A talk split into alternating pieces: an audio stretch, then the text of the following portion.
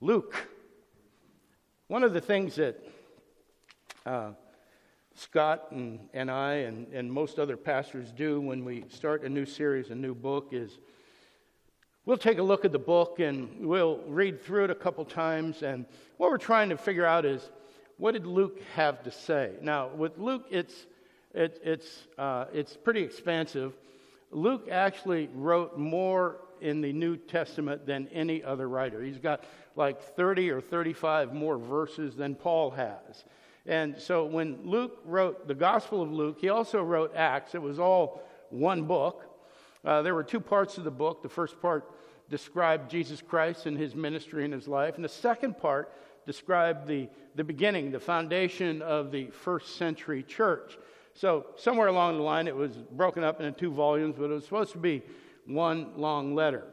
Uh, so, I told you when we started Malachi that I wanted to kind of walk with us through uh, the end of the Old Testament and the introduction of the New Testament. Um, and so we went from Malachi. Now we're going to start Luke. And, and we, we've done our work, we've looked at it, and uh, we found out that th- this was written probably sometime. There's always a debate over when these things were written and, and who wrote them. We're pretty sure Luke wrote this sometime in the early 60s AD. There's no mention of the temple being sacked in AD 70. Uh, uh, so it's near the end of, of Paul's tenure as an apostle. Uh, Luke was probably in Rome when he wrote it. Uh, I mean, Paul tells us that right near the end of his career that everybody's deserted him, but Luke is with them. And so Luke was very close to Paul. And so he's written this letter. And the, the question is, why did he write the letter? And, and that's what we look for when we, when we read the book over and over again. What thread holds this book together? What is the primary theme of this book? If we understand what Luke wanted to say, then we, then we understand that everything he says in the letter has something to do with that main message. So there are a couple of minor themes that run through Luke. Uh, one of them is his emphasis on women. This was uh, unusual for the first century culture in the Middle East. Uh, but Luke wants to make clear those women that helped Jesus in his ministry, that, that were uh, a, an aid to him. Uh, some of them uh, w- were people that funded his ministry. So Luke points these things out. And that would have been a little bit unusual for, for the first century, but uh, Luke's got it there, and he wants to make sure that we all understand that, that the gospel is for everyone. Um, one, one of the other threads is the gospel is for everyone. So Luke speaks in language that would appeal to Gentiles, to non believers.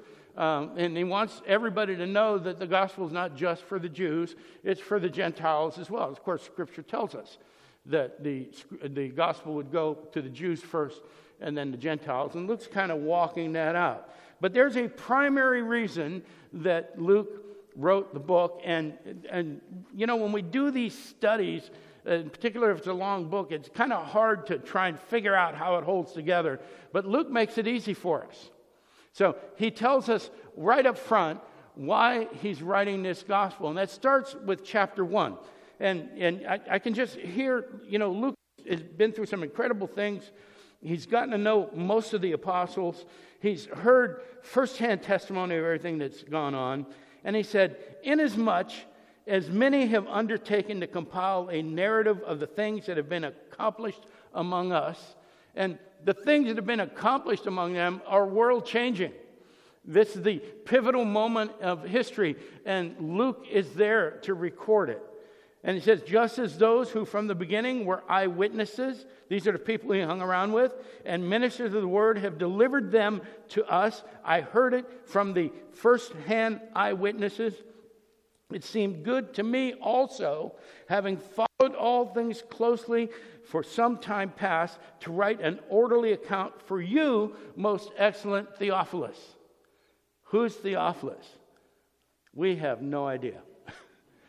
Probably a Greek, maybe. He might be a, a Jewish convert. He's probably saved. As we get into the letter, we find out there are some indications that he's written to somebody who's familiar with the gospel. But we don't know who Theophilus is, but we do know why Luke wrote the letter. Because in verse 4 it says, that you may have certainty concerning the things you have been taught. So, everything that Luke has shared with, with Theophilus, he wants Theophilus to understand that he can be certain of these things. So Luke is going to make his case for the certainty of the truth of the gospel, the certainty of who Jesus Christ is, the certainty of all of the teaching that's gone forth from Christ and through the, the, the gospels. So, our sermon title is You Can Be Certain. And that's our truth for today as well. You know, we live in an age where it's hard to be certain of anything. We live in a time where we hear that the truth is arbitrary. What is true for you uh, might not be true for me. Uh, we live in a time where people will take the scriptures and say, well, there's a lot of different meanings we can have in this. Let's pick the one that suits us the most. So Luke says, you can be certain. And you can be certain of the things that are written here in the scripture. You can be certain of the things that have been taught. And you can be certain because I know the people that were there and they've shared all this with me. So, at a time of uncertainty, we find out that we can be certain. So, I'm going to call this series the uh, God's love for everyone, and we'll see as, as we go forward that that's fully intentional on behalf of Luke. Luke, but we want to kind of set the stage for it. We want to kind of set the, the scene for the beginning of this incredible story, and that happens in the first 25 verses. We've already heard Luke's introduction. We've already heard it's written to Theophilus. We've already heard that it's written so that Theophilus can be certain of the things that he's heard. And then we get into this, this beginning scenario, and we have four settings here in this scenario with Zechariah and Elizabeth. And the first one is the premise. Uh, again, that's the setting, verse 5 through 7. The second one is an incredible promise, and that's in verse 8 through 17. But we find out that there's a problem in verse 18 through 23. Uh, but then there's proof of the validity of the promise that's been given in verse 24 and 25. So let's take a look at this. Let's take a look at, at the premise, starting in verse 5. In the days of Herod, king of Judea, there was a priest named Zechariah of the division of Abijah. And he had a wife from the daughters of Aaron, and her name was Elizabeth. Now, names are important to God. And I just want to point that out because Elizabeth's name means the oath of God, the promise of God, the word of God. So, right off, we start out with one of the characters in this scenario is named the word of God. And so we've got the priest, uh, we've got a heritage. He's uh, of the division of Abijah. That kind of comes into play in just a little bit. And he's got a wife, and they were both righteous before God. Verse 6 says, I want you to understand what this verse means. This, this scripture is inspired by the Holy Spirit. It is God speaking to and through Luke. And the first thing he says about these people is that they're righteous.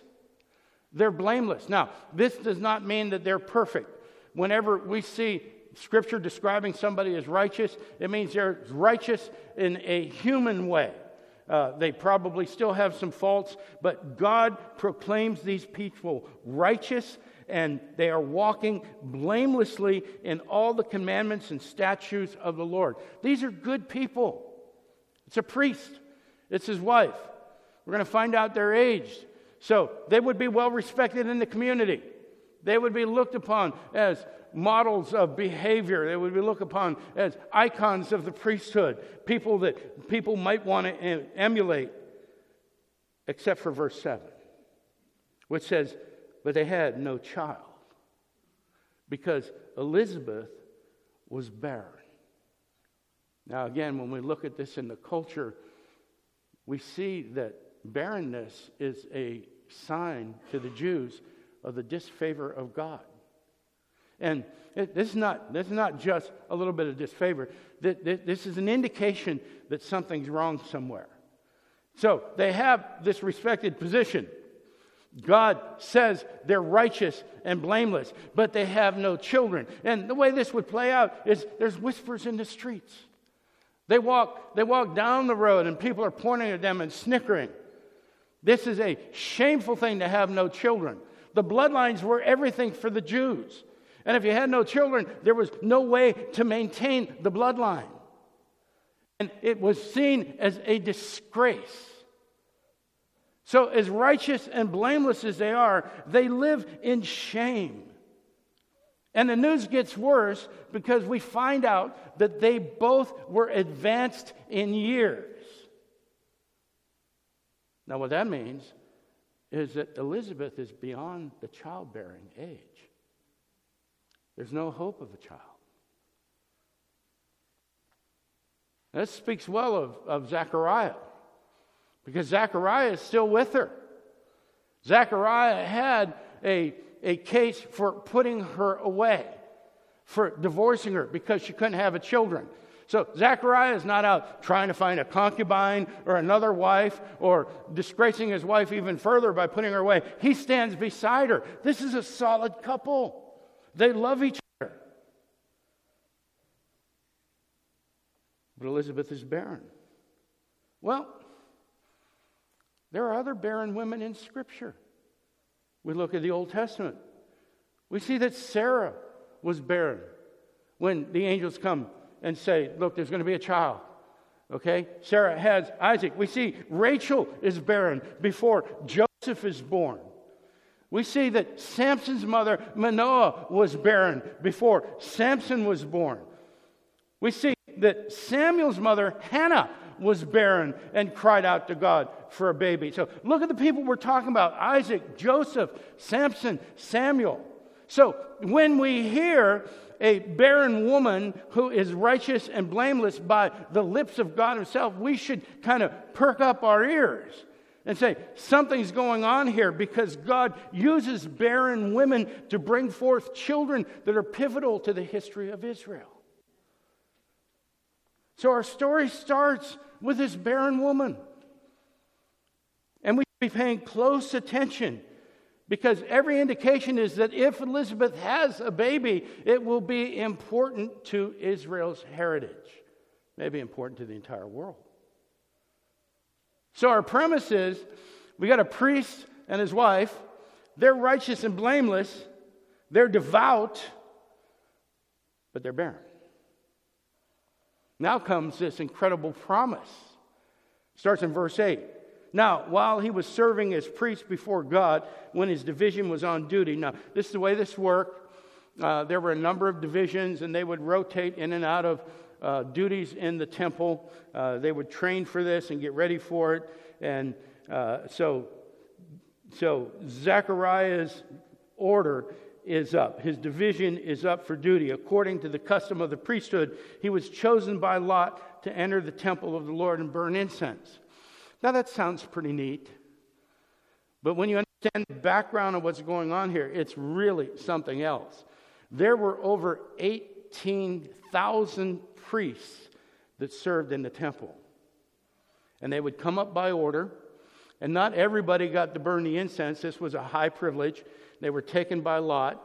So Zechariah has been training for this moment all of his life. Whenever you got in to burn the incense, it was the only time you did it.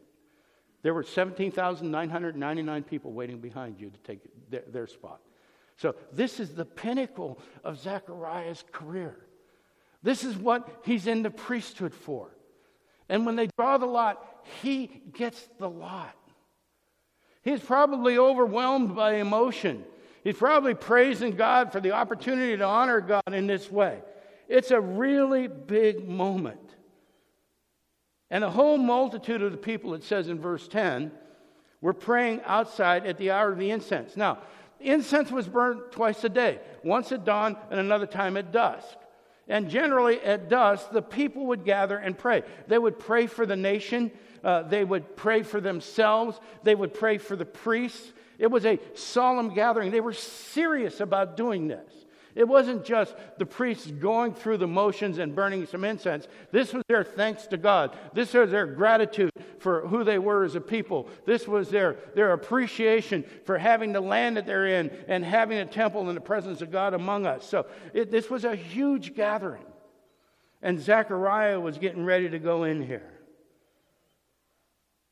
Now, here's, here's what it looked like. Let me, let me just give you an idea. This temple grounds, what you don't see on this diagram is the outer courts, which are the court of the Gentiles. The Gentiles were welcome there to hear the word of God. But you have the court of the women, that big space to the right. And then in the, the, the portion to the left, uh, bordered by the dark square, uh, that would be the court of the men. The men would go in there to, to worship God. And inside there were two holy places. There was a curtain uh, before what they call the holy place. That's where the table of showbread was. That's where the altar of the incense was.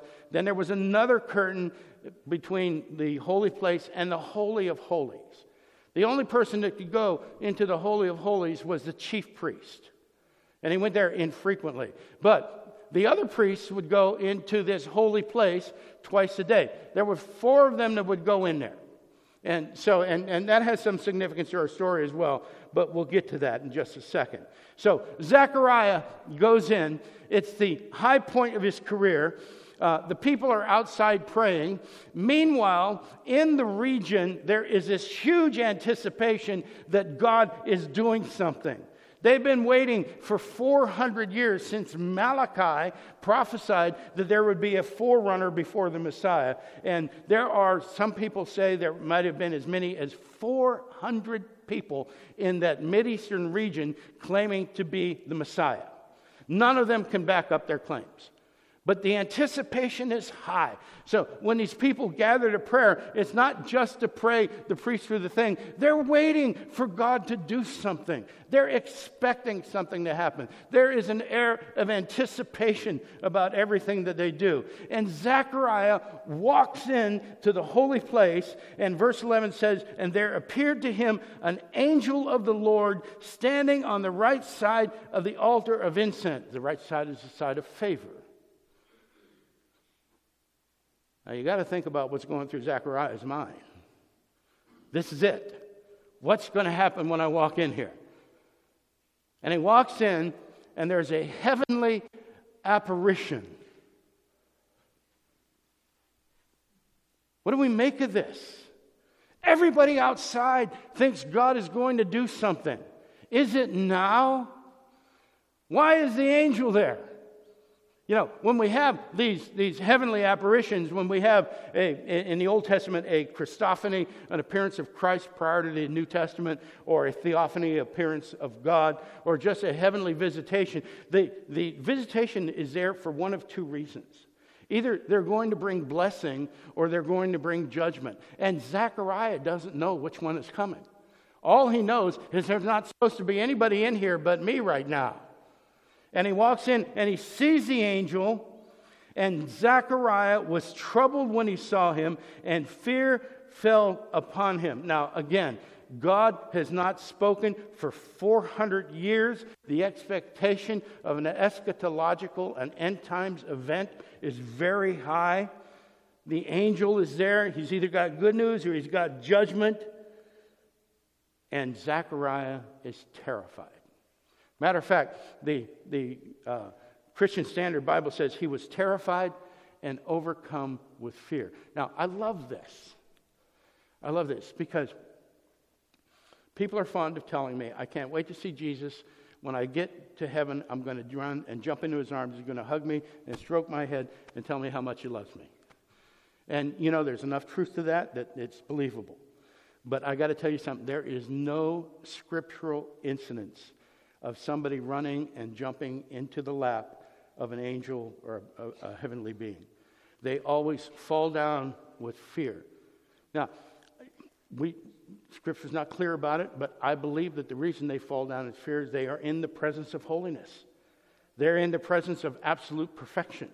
They're in the presence of unbridled truth. And they begin to understand their own lack of holiness. They begin to understand their, their lack of worthiness. They fall down on their face, not, not out of terrified fear. Zechariah is terrified because he doesn't know what's happening yet. But I think they fall down on their face because they finally understand grace. They finally understand unmerited favor. I'm not worthy of this. I've done nothing to earn this, yet here's, here's this heavenly being standing in front of me. Thank you, God, because I deserve being destroyed at this moment because of the sinful person that I am. So, Zechariah's reaction is pretty similar to what we see in other scripture. Verse 13, but the angel said to him, Do not be afraid, Zechariah for your prayer. Your prayer has been heard. What prayer? We don't know.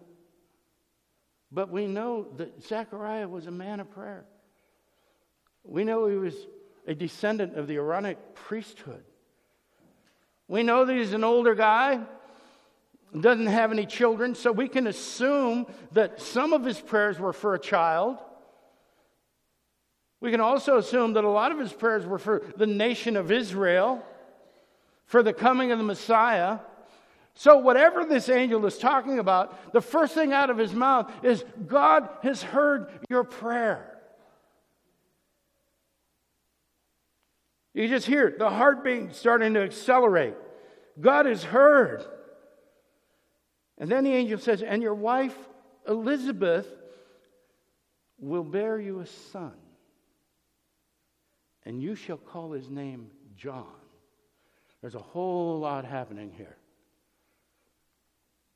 God has heard your prayer, Zechariah, and Elizabeth is going to give you a son. And it's significant that Zechariah hears that his prayer is going to be answered, but even more significant that the angel says, here's what the name is going to be John.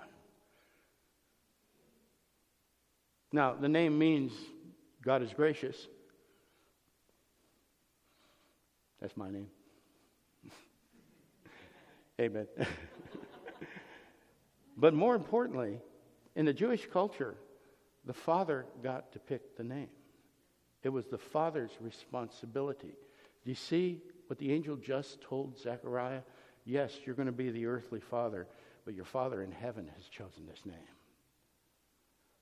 He's going to be a man of God.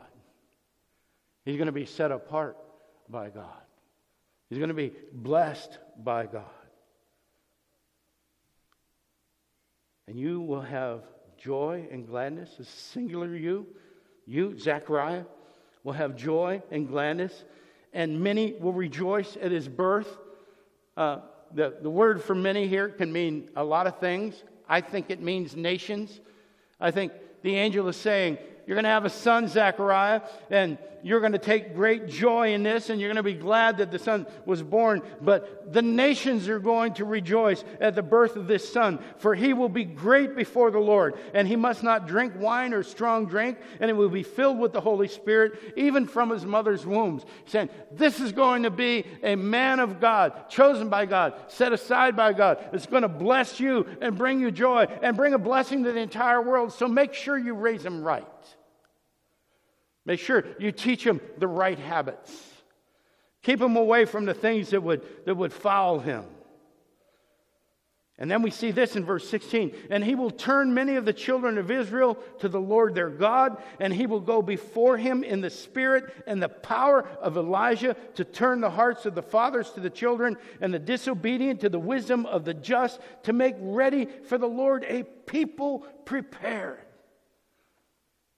Now, we just finished Malachi. And chapter 4 of Malachi uses these same words. Malachi is all about the coming messenger that is going to turn the hearts of the fathers towards God. All of the language is there. Here's the link between the Old Testament and the New Testament. This is what the Jewish people have been waiting 400 years for. The moment is upon them. Malachi's prophecy about the coming mes- messenger is being fulfilled right here in this holy place between Zechariah and the angel. And the promise is that a forerunner is going to appear, and he's going to come out of barrenness, out of nothing, and that God will bring joy and gladness, and that the nations will rejoice in turn, and he will be great before the Lord. It's an incredible prophecy. It is the beginning of the pivotal point of all history for the entire world. And Zechariah is the first one to hear it. A priest who prepared all of his life to be here in this spot. And when he walks in, there's an angel. He says, Zechariah, everything changes from here on. Your life will no longer be the same. And by the way, neither will Israel's. Wow. It's an incredible promise. But there's a problem. Verse 18. And Zechariah said to the angel, How do I know this? I mean, you could see the shrug. You got to be kidding me. I mean, that's, that's kind of the essence of what's going on here. Zechariah says, How, how do I know this is true? And, and then he does something that a lot of us have a tendency to do. He thinks maybe the angels missed something. Maybe the angel misunderstands the situation. Maybe something happening when they drew the lots and the wrong guy got put in. So he wants to explain this to the angel. He said, I'm not sure I'm the right guy. I, I don't think you understand my situation. For I am an old man, the scripture says, and my wife is advanced in years. Don't you understand, Mr. Angel? My wife Elizabeth is beyond childbearing age. And I'm no spring chicken myself. I don't think you got the right guy.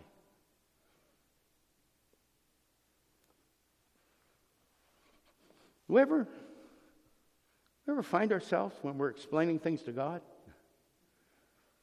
We read a promise in the scriptures. We look up and we go, Well, that can't be for me, God. Let me explain my situation. We have a prayer that maybe isn't answered the way we expect it to be. And we start explaining to God why it should be answered the way we. I mean, we as human beings, we have that tendency to make sure that God knows all the details so they can make a wise decision. And Zechariah is doubting the decision that's made here. You don't get it, angel. My wife's too old. We're too old to have kids. I'm not sure. I'm not sure we're ready for them.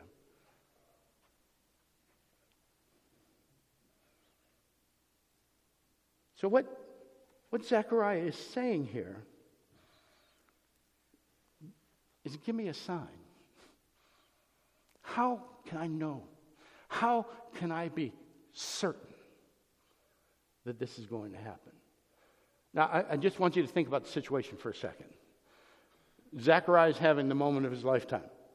He's in the holy place. He's going to burn the incense, and there's an angel talking to him. He walks in, and there's an angel who knows his name, knows the situation, says, God has heard your prayers, and he's going to answer him. And Zechariah goes, Well, I need a sign.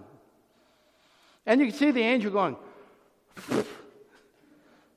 What kind of sign do you need other than an angel showing up and having a chat with you? But Zechariah is not alone.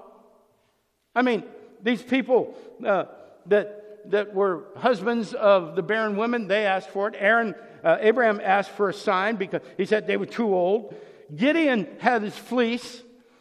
Uh, I mean, God says, Hey, Gideon, I want you to take a very small number of guys and go over here and defeat this army, and, and I'm going to give you the victory. And Gideon goes, Oh, really? And God says, Yes. And, and Gideon says, Well, I'm going to lay a fleece out. And if there's water on one side of the fleece and not on the, and you know, all these machinations he went through to question God. Just, folks, be careful when you say, I'm going to throw a le- fleece out. Because I, I think Gideon was fortunate that God didn't smite him. You know how I love that word, smite. Okay? Because he was questioning God. God said, I'm going to give you the victory. He said, Oh, really? If you're going to give me a victory, do this. if you're going to give me the victory, do that over there. The one sign wasn't enough. He needed two. So Gideon's fleece is a story of God's grace and his immutable plan going forth, not a story of how to find out whether or not God means what he says. So Gideon wanted a sign. And if you know Gideon's story, things didn't turn out so well for him. Hezekiah wanted a sign, kind of the same thing. King Ahaz wanted a sign. God said to Ahaz, Ask me for a sign. And Ahaz said, No, I'm not going to do that. I'm not going to put God to the test. And God goes, Boy, this is not going to be pleasant for you, Ahaz. Here's the one guy that God says, Ask me for a sign. And he says, No. So, this is part of, of Jewish history. Zechariah is kind of conforming to this. So he says, how am I going to know? Show me something that can make me certain that this is going to happen. I don't think you understand all the details, angel. And the angel answered him and said, I'm Gabriel. He might as well have said, Do you know who I am? I, now, the Jews had a tradition that there were either somewhere between four and seven angels in the presence of God at all times. Uh, so, depending on what Zechariah taught and what he embraced. He, this angel is either one of four or one of seven angels that stand in the presence of God. The angel says, I'm Gabriel. I stand in the presence of God, and I was sent to speak to you and to bring you this good news. God sent me to give you this promise, Zechariah. What more sign do you need? But since you want a sign, I'm going to give you one. And behold, you will be silent and unable to speak until the day that these things take place, because you did not believe my words, which will be fulfilled in their time. This is a beautiful sign. First off, it kind of teaches Zechariah to be careful what he asks for. You know, we have to be careful how we approach God. We have to be careful what we ask God for. Uh, I, when, when Kelly and I were first married, and I had just gotten saved, and Kelly had recommitted her life, I was working for fast food, and I was on this rotating schedule. Kelly was working for Avis Rent a Car down in Alexandria. She was working nine to five. And I thought, I'm going to try this prayer thing out. Now, God, I want to be, I want to have more time with my wife. Will you fix it so that I don't have to work evenings? And I believe God would answer that prayer. He did. Two days later, I got fired. So, and, and, and I go to her, I go and say, Kelly, you know, I was praying for God to find a way to, to make us have time together in the evening. She goes, Well, you got what you asked for, didn't you? Okay, so, so we got to be careful what we ask of God and we got to be careful not to put expectations upon him. Zechariah just learned that lesson. But there's something beautiful in here as well. Because what, what, what the angel says to Zechariah is, you know, you're going to be mute until the baby's born. The, the promise is still in there. That the promise that I gave you is good. God is good and faithful and true. And because you had doubt, because you had a moment of, of reluctance and a moment of uncertainty, God's not going to punish you for it, but there will be some consequence. The baby will come. And since you wanted a sign, you're not going to be able to talk until he does. Now, this was significant because that, there, there were actually there, there was a team of four priests that would go into the temple uh, for this. And, and, of those four priests there were a number of duties they all had to do. Uh, but the one who would burn the incense was in there by himself four times during his tenure in, in, in the holy place. Once to remove the ashes that were burned from the incense before uh, another time to relight the candles because the candles would go out from time to time. Have you ever been to one of those wedding ceremonies where they do the, the unity candle? And you know, the two people, the, the two mothers set up a candle on either side, they light it. And then when the couple has said their vows, they light one candle out of the two. Every now and then the candles go out. And they, it, the reaction is always the same. Everybody looks at me and goes, The candles went out. You know, sometimes candles go out. it doesn't mean anything. It didn't mean anything in the temple. Sometimes the candles are lit and went out. So the, the Zechariah would have been in there by himself to straighten the candles and relight them if they need to be relit. And then he would go in by himself again with a, a cinder uh, box and put cinders in it. And the last time he was in there by himself, he would spread the incense on the altar. So we're assuming that all this happens that last time he's in there by himself. And the people are outside. They've been praying. There's this anticipation. And, you know, with each priest that goes in there, it's the same anticipation. Is this a moment? Is this a moment? Is this a moment? Uh, they're faithful. They're devout in what they're doing. Uh, and they're waiting for Zechariah to come out. And Zechariah is in there for a long time. So they begin wondering what's going on. So the, the, they're waiting for Zechariah, and they were wondering at his delay in the temple. So when he comes out, it's easy for them to see that some transformation has taken place. Zechariah has gone through some experience here. Not only can he not talk, there's something about his visage, something about the way he's acting that indicates to them that something is going on. When he came out, he was unable to speak to them, and they realized that he'd seen a vision in the temple, and he kept making signs to them and remained mute. And when his time of service was ended, he went to his home.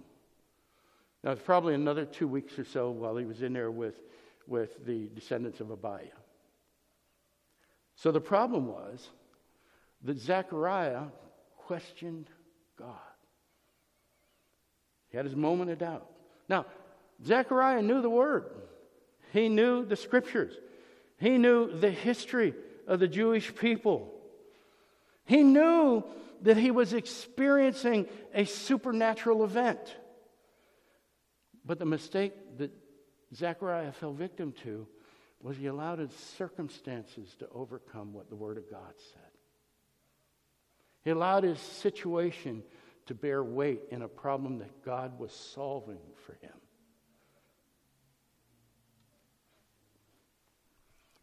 So, by God's grace, there's proof. There's proof of the promise. Verse 24. After these days, his wife Elizabeth conceived, and for five months she kept herself hidden. Why did she keep herself hidden? We don't know. There's a lot that we don't know about this passage. There, she might have been self conscious.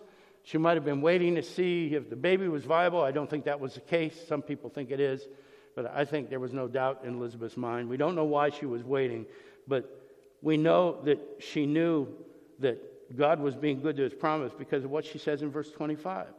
Thus the Lord has done for me. She said, and, and look at the words she uses. It's not the Lord is doing. Thus, this the Lord has done for me. He's given us a child. Now, here, here's the first indication of Luke's respect for women. Because we have this scenario in which you have this priest who's well respected, who has his moment of doubt. And his wife, who has no doubt whatsoever. She's embraced it with everything. God has already accomplished this in me.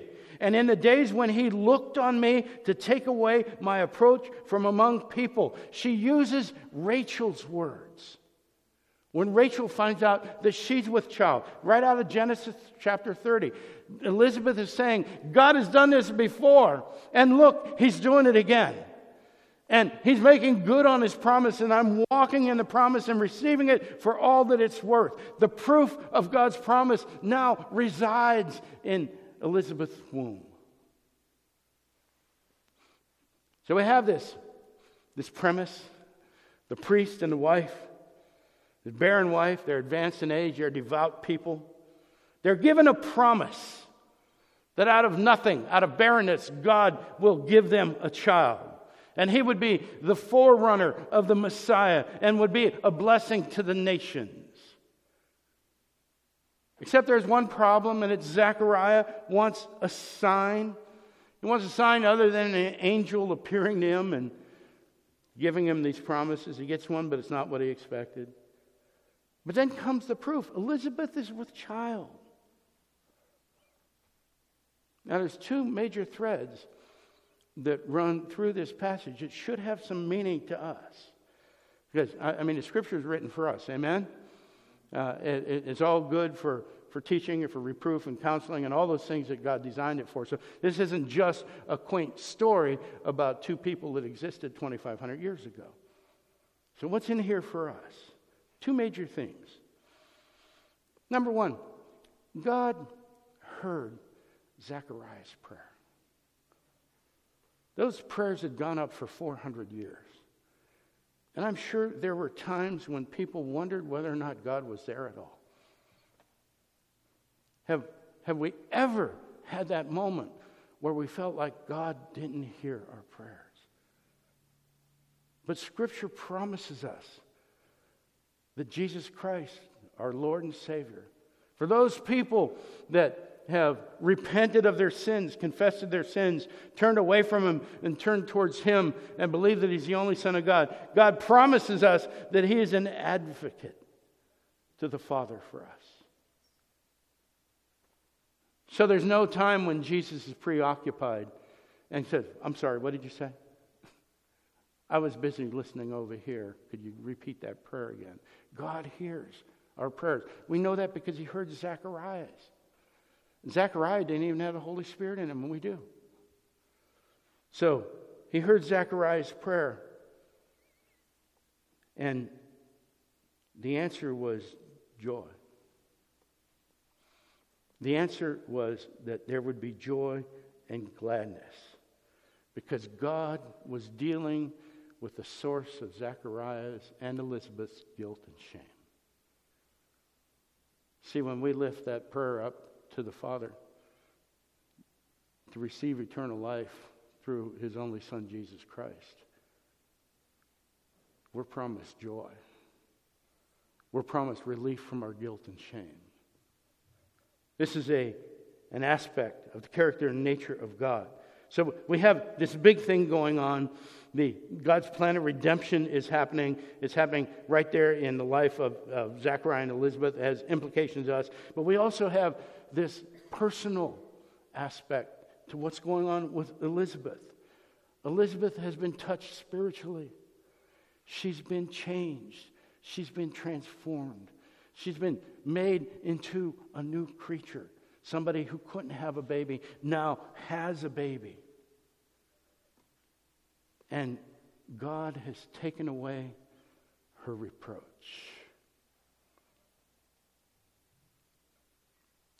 See, when we come to Christ, we're made into new creatures. And God takes away our reproach. So there's two things we can hold on to, but now the stage is set. It's just a preview of what's to come. The baby's going to be John the Baptist. And the forerunner, yeah, he's the forerunner for Jesus Christ, who's our advocate, who hears our prayers, who takes who takes everything personally to, uh, between us and him and takes away the reproach of everybody of those who call on him. And we can be certain of this. See, Elizabeth has the baby in the womb for her certainty. And we've got something much better, brothers and sisters. We have the indwelling Holy Spirit, who is the evidence of Christ in us who is the deposit on every promise that God has made for those people who follow him and our guarantee. We can be certain because the Spirit is in us. Well, what does that feel like, John? I said, I don't know, but you'll know it when you know it. There's a soft whisper that comes to us. A whisper of holiness, a whisper of godliness, a whisper of scripture that draws us closer and closer to God. And the more we respond to that, the closer we get to Him. And God said that is his seal on us. And the promise to Zechariah was good, but I got to tell you something the promise that we have is better because we're promised something for all eternity, not just the time that he's silent. Amen? Let's pray. Father, we thank you. We praise you for, for the story of a man and a woman, somewhat flawed have hearts after you, Father. We thank you for that image, Lord, but we thank you most of all for your faithfulness and your truthfulness, Father, for those times when we're not faithful. We thank you that Zacharias still receives the promise, even though he died, even though he asked for a sign. We pray, Father, you would move among us in this holiday season, Lord, that, that we would be vessels of the mercy and compassion that we have received. Lord, that our eyes would be upon you, that our prayers would be for each other, for this church, and for the body of Christ. In Jesus' name.